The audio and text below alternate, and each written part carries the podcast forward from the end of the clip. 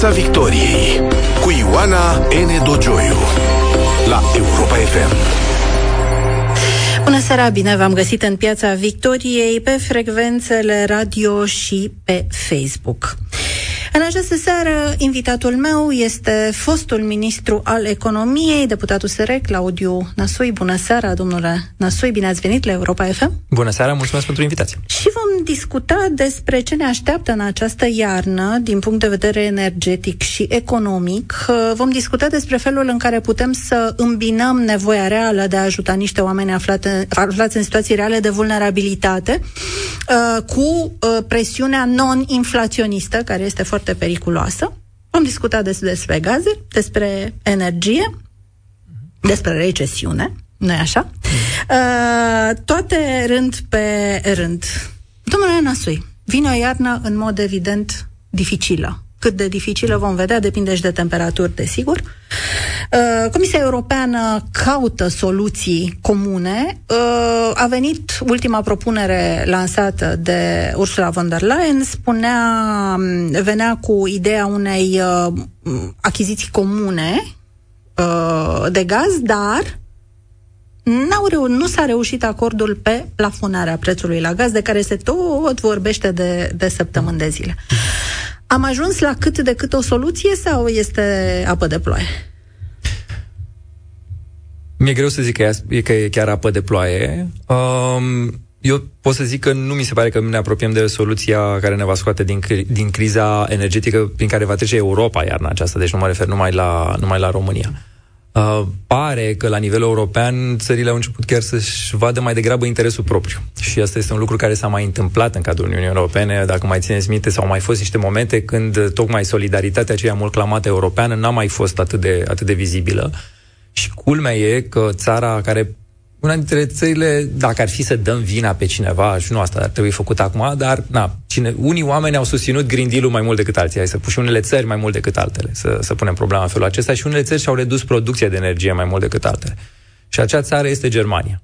A, și culmea ironiei este că, deși Germania a avut o politică energetică care, pe care mie nu mi-a plăcut niciodată, întotdeauna am considerat-o greșită. Nu cred că politicile energetice trebuie să mandateze tehnologia anume. Adică și cărbune, avem nevoie inclusiv de cărbune, știu că nu o să placă lucrul acesta la, la ecologiști, uh, dar trebuie ca costul poluării să fie luat în calcul în, în preț, prin faimoasele certificate de carbon. Apoi, că aceste certificate de carbon au fost folosite mult prea restrictiv, au fost emise mult prea puține de către Comisia Europeană, tocmai ca să le scumpească enorm de mult, uh, și să închidă centralele pe, pe cărbuni, asta e altă problemă.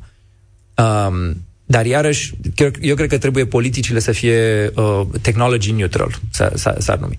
Lucrul ăsta n-au fost. Au închis și nuclear, au închis cam orice alternativă la gazul rusesc era demonizată. Și lucrul acesta s-a întâmplat și la ei și la noi. Pentru că același lobby rusesc a acționat peste tot și a acționat într-un mod coerent, dacă mă întrebați pe mine. Nu, nu am o dovadă concretă, doar este un lucru așa, un, un fir roșu pe care îl vezi trasat în mai multe țări, la mai mulți politicieni, în Franța chiar destul de pe față, pentru că deci sunt fix politicienii care sunt uh, Nu favorizați ideea de eroare strategică, ci de joc de interes... Uh... Da, cred că uh, lobby-ul rusesc, Gazpromul, cred că și-a văzut interesul în, în Europa, a găsit idioți utili, termenul deja începe să fie din ce și mai folosit, era folosit și în timpul războiului rece pentru cei care erau comuniști din convingere. Ei chiar credeau în socialism și uh, cred că au existat și acum în Europa uh, pe partea aceasta ecologistă. Atenție, și eu sunt ecologist în sensul că îmi doresc un mediu cât mai curat. Dar dacă vă uitați puțin, tocmai țările capitaliste sunt cele care au un mediu mai curat, nu țările socialiste. Uh, lacul Baikal, uh, Cernobâl, toate dezastrele astea ecologice s-au întâmplat în țări socialiste, tocmai că nu le păsa de mediu, nu aveau conceptele astea de proprietate, că poluezi pe cineva, că cineva va fi deranjat de lucrurile acestea și așa mai departe. Uh, deci eu cred că prima greșeală a Europei a fost Green Deal-ul, mult prea dur, um, și apoi a venit războiul din Ucraina, și acum avem o situație în care Germania are capacitate să se îndatoreze, pentru că, deși a greșit energetic, financiar n-a greșit. Germania a avut și excedent, și-a ținut în frâu deficitele, uh, și atunci acum au o capacitate de a se îndatora foarte mare și vor să dea 200 de miliarde de euro, o sumă absolut colosală, deci cât, aproape cât PIB-ul României, uh, ajutoare pentru a trece de iarnă. Și asta ce înseamnă? Pe o piață în care energia e finită, deci avem aceiași kilovați care se plimbă prin, uh, prin Europa, uh, consumul e mai mare, deci unii oameni nu vor primi, asta e absolut clar, E, și cine primește sunt cei care dau mai mult. Și unii au 200 de miliarde în plus ca să liciteze pe acești kilovați. Ceea ce înseamnă în Germania vor merge mai mult, evident, nefericire în restul Europei. Uh, francezii, italienii, care sunt extrem de îndatorați. Ce înseamnă unii oameni vor primi? Dacă avem 100 de kW și nevoie de 150, e fizic, 50, 50 de kW nu vor putea adică fi folosiți. Ce Beznă, fric, ce-mi spuneți? Înseamnă preț mare, care va selecta exact oameni care să nu folosească energie electrică. A început deja în România. Când vedeți Al Roslatina că se, că se închide, când vedeți Azomureș din cauza gazului, Bun, asta când este vedeți partea toate industrială, astea. dar pe partea de consumator se va aplica sau partea de consumator Atenție. casnici vor fi... Mm. Uh, Depinde de politicile protejați. statului. Dacă ar face ceea ce am susținut noi în, în USR-ul, anume să reducă prețul și să dea un voucher pentru fiecare consumator casnic de 1000 de lei care să-i garanteze că poate să consume. Asta înseamnă că, practic, în alocarea aceea de resurse pe care o face piața, ceea ce e foarte important, de ce e prețul mare? Că nu, prețul nu ține cont de costul de producție. Dumneavoastră, dacă faceți un Rembrandt sau faceți o, o, o pictură, poate uh, vopseaua pe care o puneți pe, pe pânză nu o să coste atât de mult. În schimb, rezultatul finit poate să vândă cu milioane sau, mă rog, depinde la cât, uh, la cât e evaluat. Uh, deci, valoarea nu este un lucru care ți l dă la costurile, ci cererea și oferta. Cererea, sigur e, că da. Cererea e mare, oferta e mică. Aici, aici este, de fapt, singura soluție ca să ieși din marasm. Producție mai multă să, să, să produci mai mult și partea aceea de economisire. Prețul le face pe amândouă. Un preț mai mare înseamnă și partea de economisire, că te costă mai mult, și partea de uh, stimulare a producției. Și atenție, dacă dăm voucherul acela, așa cum am susținut noi, de, de 1000 de lei, practic înseamnă că consumatorii casnici, măcar pentru un consum uh, minim, decent, nu vor, nu vor suferi. Evident că dacă ai o casă pe care vrei să, o, un palat cu piscină internă, interioară, pe care vrei să o încălzești electric, da, va trebui să scoți bani din buzunar. Stați un pic, ați spus voucher de 1000 de lei. Voucherul acesta de la 1000 de lei ar fi în locul sau pe lângă compensarea de preț la 0,68, respectiv 0,80 în funcție Noi o vedeam ca fiind în locul. Deci, practic, aveam trei mari măsuri. Aveam eliminarea tuturor taxelor din preț. România are foarte multe taxe în preț. Da, nu știu dacă v-ați uitat pe factura de energie electrică, o să da. vedeți uh, certificatul verde, care de fapt e o schemă de subvenție locală cea mai generoasă din Europa, o, o chestie greșită din toate punctele de vedere sau din multe puncte de vedere.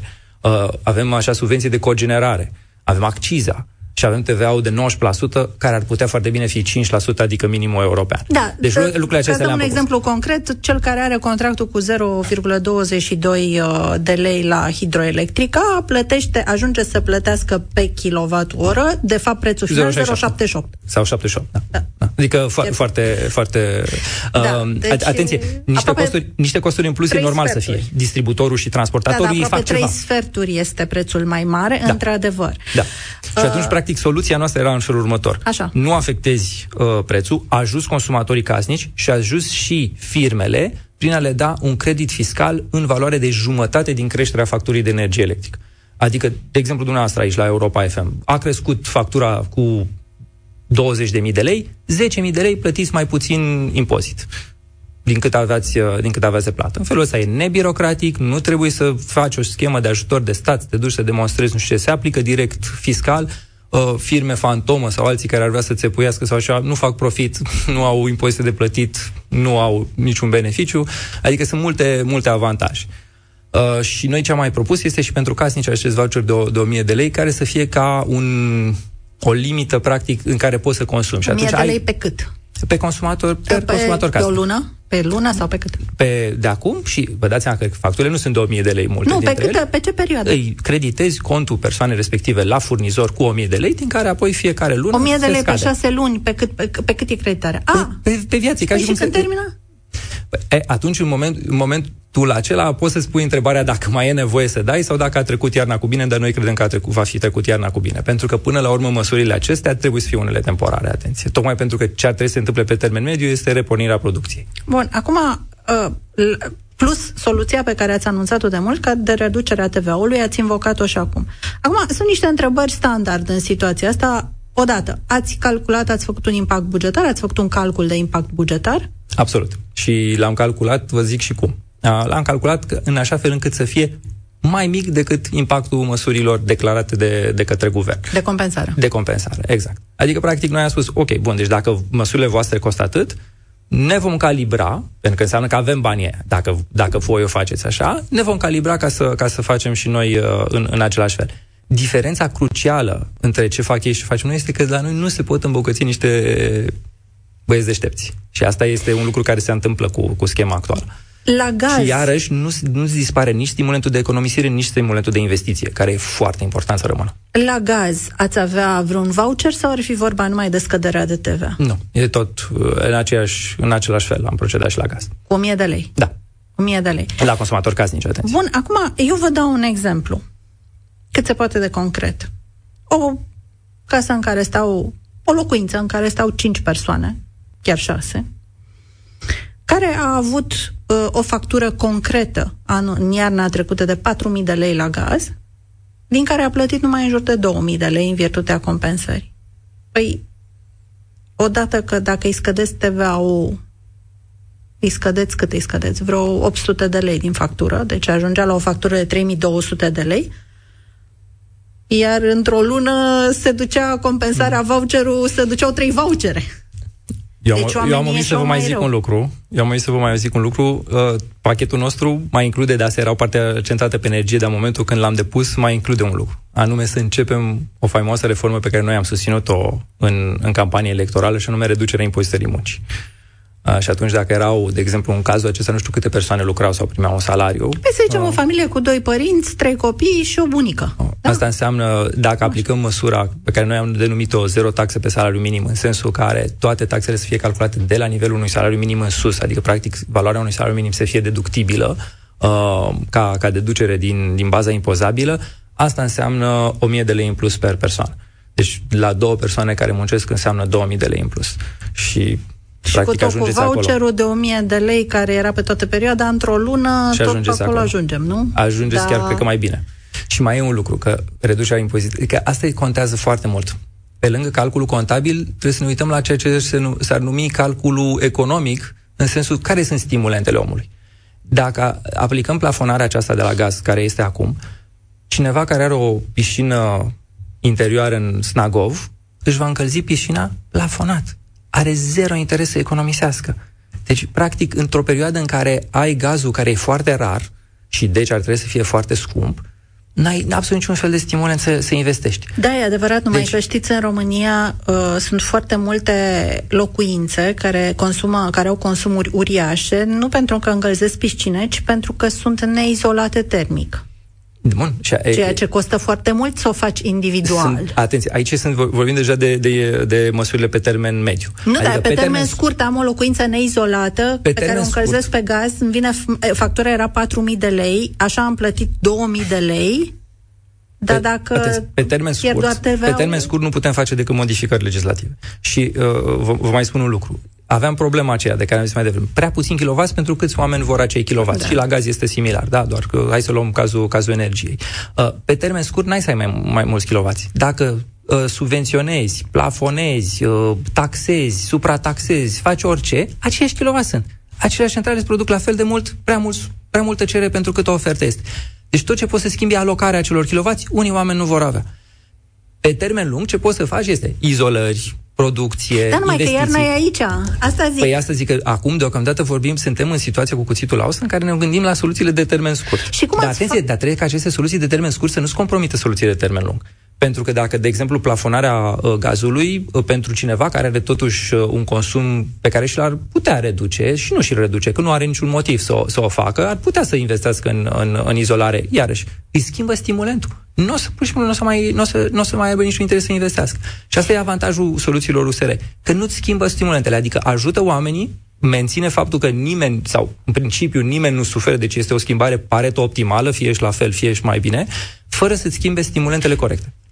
Domnule ministru Năsui, dar cum ați face ca micșorarea de TVA pe care o propuneți să nu fie înghițită foarte repede de scumpiri, pentru că nu e așa, ne aflăm într-o zonă în care cererea, raportul cerere oferă, ofertă dictează, cererea e foarte mare, prețul se duce în sus, nu e nicio problemă, vă înghite imediat reducerea de TVA. Atenție, e, e, întrebarea e dacă mai aruncăm gaz pe foc sau nu. Adică, practic, TVA mare și taxe în plus, sau mâine dacă dublează guvernul TVA-ul pe, pe energie, presupunând că ar face așa ceva, nu ar face decât să uh, arunce gaz pe foc. Deci noi am zis, prima, primul pas e mai întâi, e ca la, în jurământul lui Hipocrat. Mai întâi nu fă rău. Noi acum facem rău. Statul român face rău. Asta este, asta este toată problema. Asta e face rău. Se vede că face rău. Întrebarea este dacă soluțiile sunt realiste, pentru că pe spațiul ăla pe care îl lasă cele 14% pe care le scădesc din TVA, nu? Atenție, statul, de la statul, 19 la 5, nu? Statul a, a, a, s-a îmbogățit ca urmare a acelor procente. Noi și-am, și și-am mai propus un lucru. Am zis, nu vreți 5%? Bine, Haideți să vedem cât cresc încasările statului ca urmare a exploziei prețului, pentru că cresc proporțional, și să ne menținem pe cât au fost ele bugetate inițial, TVA-ul din bugetul inițial pe 2022. Deci puteam să facem și lucrul acela. Deci, atenție, statul nu, nu pierde. Dacă vă uitați la ultima rectificare bugetară, veți vedea că și-a crescut cheltuielile cu aproape 30 de miliarde de lei, cu 27 de miliarde de lei. Cresc iarăși cheltuielile statului. De ce? Pentru că pe partea de venituri apar venituri în plus. E de adevărat, ce? Din da, cauza energiei. Dar ne, ne ajută foarte mult uh, și uh, inflația, pentru că și inflația aduce bani în plus uh, uh la buget. Ați scris un uh, editorial pe Spot Media în urmă cu aproximativ două săptămâni, în care vorbeați ceea ce, despre ceea ce spuneți și acum, despre fiecare, cum fiecare țară își urmărește propriul interes național. Care ar trebui, cum ar trebui să-și urmeze România? Că dacă toți își urmează interesul, care ar trebui să fie interesul României? Ați fost și ministrul economiei, cred că Uh, aici cred că putem vorbi până mâine, dar haideți să, să o luăm haideți foarte... să vorbim da, în câteva minute doar. Da. Uh, în această chestiune uh, energetică, la ea mă refer. Că nu a existat nicio țară care să-și taie craca de sub picioare mai rău decât noi prin blocarea gazelor, uh, exploatării gazelor din Marea Neagră. Uh, suntem, acum semnăm, cumpărăm gaze din Azerbaijan, ca să nu le, și nu le exploatăm pe cele din Marea Neagră. Și aici este, sunt vinovate ambele uh, partide, mari partide din ceea ce numesc eu chiar clasă politică. PSD-ul le-a blocat, mai ține minte, în 2018, dar de când este un ministru care, chiar și la audierile prin care a fost pus prima oară ministrul la ce se numea economie uh, în primul guvern Orban, a promis că deblochează, nu au deblocat lucrurile până nu a cedat uh, Exxonul uh, licența către, către Romgaz și acum eu sunt dispus să pariez că lucrurile sunt blocate și vor fi blocate mulți ani de acum încolo, uh, când ei puteau să înceapă foarte repede investițiile. Piața Victoriei la Europa FM. Invitatul în Piața Victoriei în această seară este fostul ministru al economiei, domnul uh, Claudiu Năsui, deputat USR. Uh, Bun, uh, ați spus că Green Deal a fost o problemă. Pe partea asta, cum ar trebui să ne vedem interesul național? Ar trebui să facem mai multă energie pe cărbune? Ce ar mm. trebui să facem? Ar trebui uh, să, să facem ceea ce au făcut și de altfel europarlamentarii noștri, adică să nu susținem închiderea gazului, ceea ce, ce s-a întâmplat, ar trebui să susținem nuclearul, ceea ce iarăși s-a întâmplat. Acum toată Europa pare aliniată, deci înainte lucrurile acestea erau dezbateri care erau polarizante. Acum pare că dezbaterile uh, s-au, s-au încheiat și lumea înțelege necesitatea producției de, de energie electrică în afară de, de, să zicem, niște cazuri mai extreme. Uh, da, ar fi trebuit să, să apărăm lucrurile acestea pentru că um, eram o țară producătoare de uh, care înainte chiar exporta, acum suntem net importatori, de câțiva ani suntem net importatori de energie electrică uh, și ar fi trebuit în țară să putem și noi să, să, să, să nu descurajăm, că aici este asta pe partea europeană. Pe partea din țară ar fi trebuit să încurajăm cât putem investițiile.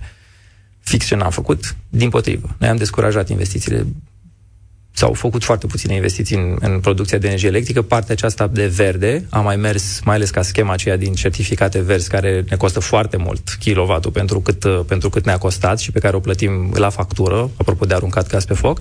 Uh, și pe partea aceea a, fost, a mai fost o, o investiție a OMV la, la Brazi. Au făcut o centrală care este uh, na, făcută de, de ei. Acum reprezintă aproximativ, cred că 10% din, din ce se din ce se produce. Deci, practic, uh, noi ce trebuia să facem este să, să, să menținem un climat cât mai favorabil pentru producție în, în toată Europa și implicit și la noi. Să nu fim atât de... Uh, să împingem atât de puternic o agendă, un Green Deal care pentru țările bogate, pentru țările cu capital mare, cu capital mult, pe ele, ele pot rezista, dar țările mici, cele din Europa de Est, nu. Și asta, de fapt, se vede și acum. Uh, se va vedea la ea. Care este situația? Că acelei ordonanțe, ultima ordonanță, ordonanța la 1 septembrie, cu ultimele măsuri, cred că 11 modificare a... 119. A, așa, ordonanța 119. Care este situația cu ea? Pentru că de acolo se așteaptă niște, niște rezolvări pentru anumite categorii care n-au fost prinse în prețul compensat. De exemplu, cei care au aparate medicale de care depind, uh, cei care au avut anul trecut un consum uh, peste 300 kW mediu și uh, care s-au trezit în fața unui indicator despre care când s-a consumat mm. el acel indicator, mm. ei nu știau că va fi indicator, ceea ce este o neconstituționalitate mm-hmm. flagrantă, este o aberație perfectă. Care este situația acelei ordonanțe în acest moment? A trecut de Senat total disfuncțională, deci a trecut de guvern disfuncțional, acum Bun, a trecut și de senat disfuncțională. Bun, acum senatul de multe ori în România, nefiind cameră decizională, își permite Bun, să uh, vrei plafonare. Hai și tu plafonare. Și tu vrei plafonare. Hai și tu plafonare. Adică, practic, n-au, n-au nicio problemă. Au pus inclusiv lucruri care sunt total neoperaționale, de tipul să aibă, dacă au trei copii și merg toți la școală, atunci să fie plafonare. Sau... Uh, evident că lucrurile acestea și, slavă Domnului, sunt de multe ori aranjate la cameră, adică uh, filtrăm toate Când? astea așa. Asta depinde 100% de majoritatea... De acord, dar aveți da. un... Uh, nu am. Aveți un, indica, un indiciu când Din s-ar putea păcate, încheia această epopee?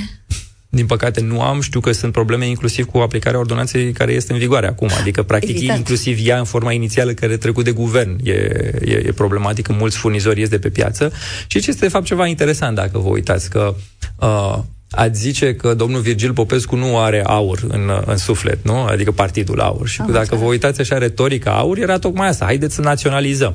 Ori problema lor, problema în energie, că mai tot ce contează e deja de stat. 80% din producție e de stat, transportatorul e de stat, distributorii sunt de stat, dar sunt concesionați la niște privați. Singura parte care nu era de stat era furnizarea. Da? Adică, practic, hârțogăraie. Cine face de factura, cine se face contractul, și niște chestii care, de fapt, nu au. E, aia sunt demonizați pentru că îi fac factura, Uh, bine, unii, pe, unii au unii făcut pe prostii bune, și, uh, atenție, când nu, ți se modifică nu. de 11 ori softul n-ai de... Cum, n-ai, n-ai cum, n-ai cum. Deci și orice soft în lumea asta o să-ți dea erori și când e, când e totul nu, stabil îți dea erori, dar aminte când se schimbă toate lucrurile așa, a, da, bun, așa. Și, practic, soluția lor este o mare, de fapt, naționalizare a, a furnizării, adică exact discursul, discursul aur. Pentru că, dacă vă uitați la ce se întâmplă, au pus acea uh, plafonare, deci practic înainte, uh, furnizorul era compensat între prețul real, prețul de pe piață, și prețul plafonat cu care vinde la, la consumator. Deci cu între cât cumpără și cât vinde consumatorul. Ei au zis că, a, chestia asta te compensăm doar 1300. Uh, cred că a fost un furnizor care a pus un, puțin în bătaie de joc pe Opcom ofertă de cumpărare la 1300, pentru că poți să pui ce vrei acolo. Evident că n-a vrut nimeni să-i vândă la, la 1300, cât ar fi fost uh, prețul, prețul compensat. Uh, și atunci ce se întâmplă este că ies de pe piață pur și simplu este de pe piață și cred că ideea lor este să rămână aici. Dar este e, o speculație în baza... Națională. Da, e speculație în baza acțiunilor lor, să rămână numai hidroelectrica și electrica, care e majoritară de stat, uh, să rămână numai ele pe, pe piață și atunci Practic, Bun, revenim la naționalizare. Chiar și dacă rămân ele pe piață, sunt foarte mulți oameni care se întreabă și care încă nu au înțeles de ce energia produsă de companii, de mhm. stat, uh-huh. românești, uh-huh este la fel de scumpă, dacă nu mai scumpă pe alocuri, în anumite situații, decât uh, în celelalte țări europene.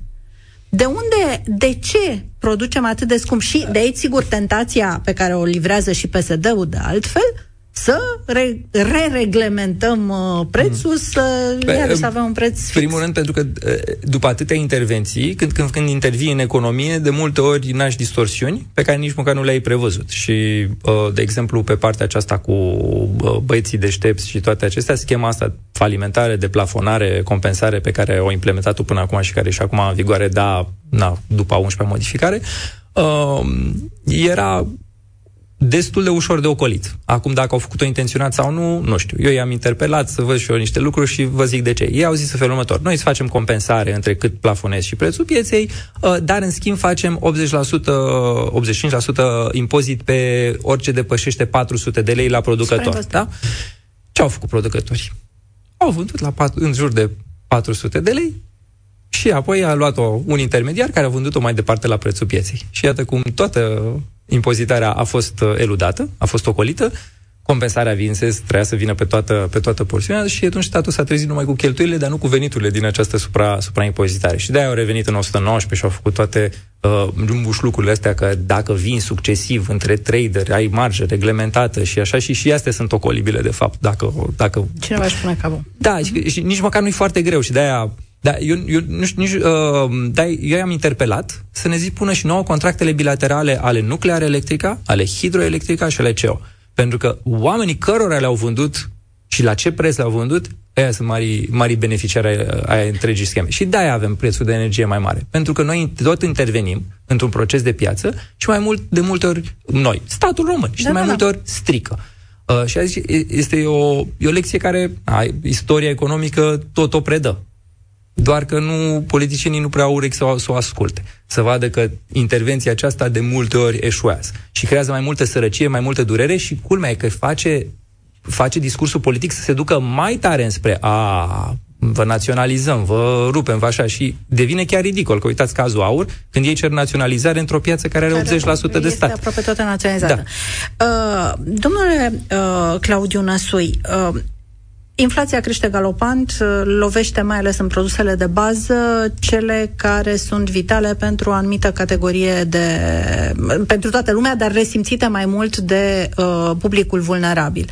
În același timp, regulile antiinflaționiste spun să nu crești veniturile în timpul inflației, că nu mai bine alimentezi inflația. Și atunci, întrebarea este cum dacă îmi, permite, acest... dacă îmi permite să contest o premisă. Nu? Nu e așa? Uh, haideți să luăm ce, ce înseamnă inflație creștere generalizată a prețurilor. Da. da? Deci avem niște bunuri servicii și avem o masă monetară. Da. Uh, dacă mâine dublăm masa monetară, de exemplu, pur și simplu tipărim banii, îi aruncăm mm-hmm. în piață și, și așa mai departe, ce se întâmplă cu inflația? Explodează, Crește, exact. explodează. Un leu din patru pe care îl avem acum în buzunar nu exista înainte de pandemie. Pandemia a a fost un da, imbold sigur. pentru Banca Națională și pentru aruncat, guvern. Exact. Dar exact. și la nivelul Uniunii Europene a fost la fel. Și nu vi se pare că euro se devalorizează? Ba da, de-aia vă întrebam eu chiar, cum eu chiar am, face... chiar am recomandat unor să-și țină dolari și asta e de acum un an și de-aia vă întrebam cum putem combate inflația fără a mai arunca și alți inflația bani Inflația o combați de... diminuând deficitul diminuând acești bani pe care tot trebuie să-i, să-i tipărească BNR-ul. Nu neapărat necrescând veniturile tu trebuie să crești veniturile oamenilor dacă vrei, ca stat, dacă vrei să supraviețuiască și, și, și să treacă cu bine. Dar trebuie să tai de altundeva. Dacă tu crești veniturile statului și faci doar deficit și nu tai nici cheltuielile, adică faci și PNDL-uri, faci și uh, sinecuri și alte chestii, toate cresc, toate cresc și mai dai și venituri, atunci da, ai să faci inflație.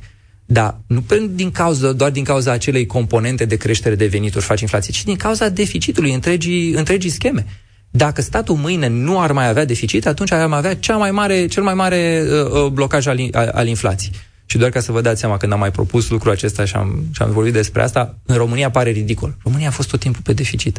Uh, alte țări mai sunt pe deficit, pe excedent, structural la un excedent, atenție, adică corectat pentru, pentru ciclu de business. Uh, la noi nici e rizibilă ideea acum, adică să fim vreodată pe excedent. Adică nu, asta ar trebui făcut. Dacă vrem să combatem inflația, trebuie spus lucru exact, exact asta. Trebuie să reducem cheltuielile statului. Uh, și este, adică mai da. tăiem din aparat, mai tăiem din ministere, Iată. mai tăiem din Iată. contracte, nu? La Iată. asta presupun da. că vă referiți. Da, exact la asta mă refer și exact asta ar trebui făcut. Și o parte din bani îi dăm înapoi la oameni printr-o reducere de taxe. A dat înapoi la oameni. Da. Am ajuns la acolo. un subiect uh, uh, pe care chiar nu vreau să-l ratez, deși nu ține neapărat de chestiunea mm, vieții noastre uh, de la iarnă, uh, vieții întregii țări, ci noi am anumite părți. A sectorului 1. A sectorului 1. V-am văzut cu, recunosc cu surprindere, uh, știindu-vă total uh, nesocialist în viziuni, v-am văzut foarte uh, cu mare surprindere în acea poză, împreună cu doamna Clotilde Armand, când uh, doamna primară sectorul 1 anunța ceea ce foarte mulți, inclusiv eu, dar și foarte mulți jurnaliști, au considerat o măsură populistă, și anume vouchere de 1000 de lei pentru fiecare cetățean al sectorului 1. Și ca să uh, pun în întrebarea mea, ca să mhm. chiar să vă rog să răspundeți la anumite lucruri, uh, criteriul este strict de domiciliu, îl primesc și cei care a, din ai căror bani a fost plătit romprestu, dar îl plătesc și cei din al, primesc și cei din al căror bani nu a fost plătit romprestu. De exemplu, un tânăr care a făcut 18 ani anul ăsta sau o persoană care s-a mutat acum o lună în sectorul 1. Dar nu, cea care a plecat din sectorul 1 nu mai primește, deși a plătit romprestului. Nu e o măsură populistă asta? Uh, aș zice că nu. Uh, și o să vă zic și de ce. Și aș zice și că e liberală. Este Aoleu. așa. Da? uh, și okay. vă zic de ce. Ca primar, uh, în România, tu primești niște bani de la centru. În cazul sectoarelor Bucureștiului, cam 90, și în sector, cazul sectorului 1, 90% din bani pur și simplu îi primești din cotele defalcate pe impozitul pe venit și cotele defalcate din TVA. Ok. Vreo 10% e impozitul pe proprietăți, mai ales pe, adică pe metri pătrați și, și mașini. Uh, dacă o politică liberală ar fi să mai scazi impozitele. Dar ce să vezi că pe codul fiscal ești pe minim. Și codul fiscal prevede un minim și un maxim și sectorul 1 și cred că toate sectoarele din București sunt, uh, sunt, sunt pe minimul din codul fiscal.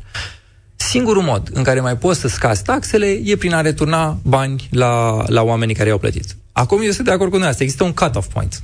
Nu știu, când va fi pus o... că n-am... Nu, Asta nu știu exact. să vă spun că sunt oameni care vor primi fără să fi plătit. Um, da, dar ei au plătit totuși impozite în țara aceasta? Au plătit nu știu, un TVA? care a...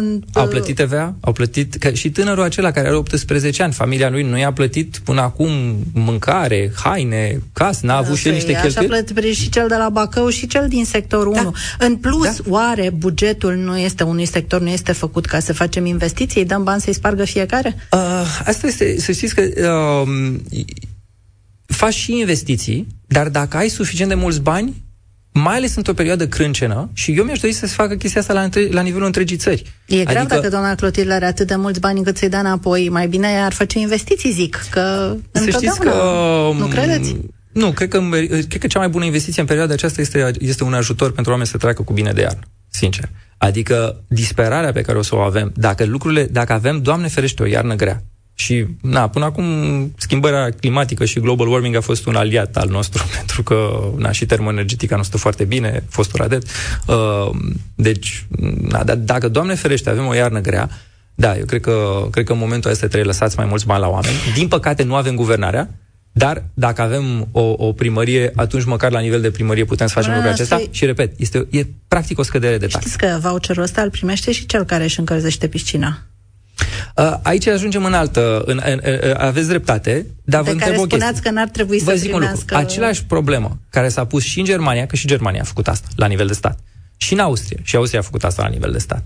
500 uh, de euro pe persoană. Da. În ce uh. ziceam de țări foarte bogate care își pot permite chestia asta și care vor deregla da, piața. Da, asta a spus la începutul emisiunii. Da, da, de ce, de ce dereglează piața? Pentru că ele au capacitatea de a se îndatora și dau, și dau păi acolo. ca sectorul 1 are, sectorul, sectorul 5 are, are mai, mai puțin, uh, primăria din nu știu ce stat are și Mi-aș mai dori puțin. să facă toate, toate, toate, de fapt nu toate primările. Asta trebuie să o facă statul central. Asta ar fi ideal. Și să nu o facă prin voucher, să o facă printr-o reducere de taxe. Pentru că diferența mare este că la centru poți reduce taxe, poți schimba codul fiscal la sectorul 1 nu poți să schimbi codul fiscal în Consiliul Local.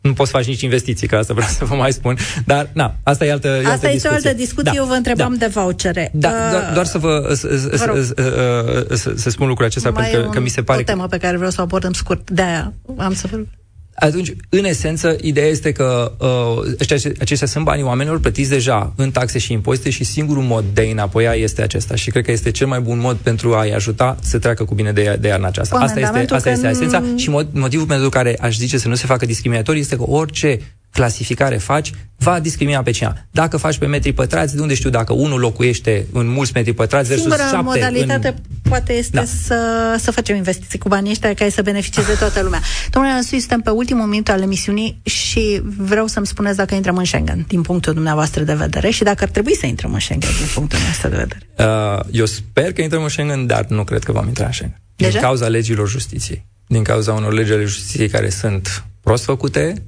Uh, eu cred că sunt și nu sunt jurist, dar din ce am citit de la uh, Asociația Magistraților pe care le respect, uh, sunt chiar mai proaste decât ce era în timpul erei Dragnea.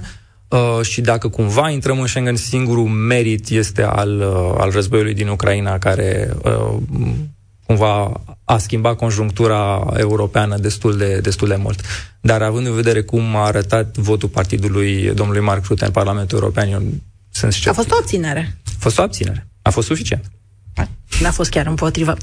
Așa. Uh, domnule Claudiu Năsui, vă mulțumesc mult pentru prezența în uh, Piața Victoriei. Uh, dragi prieteni, ne reauzim din nou miercurea viitoare. Să fiți uh, sănătoși și să vă meargă bine. Piața Victoriei la Europa FM.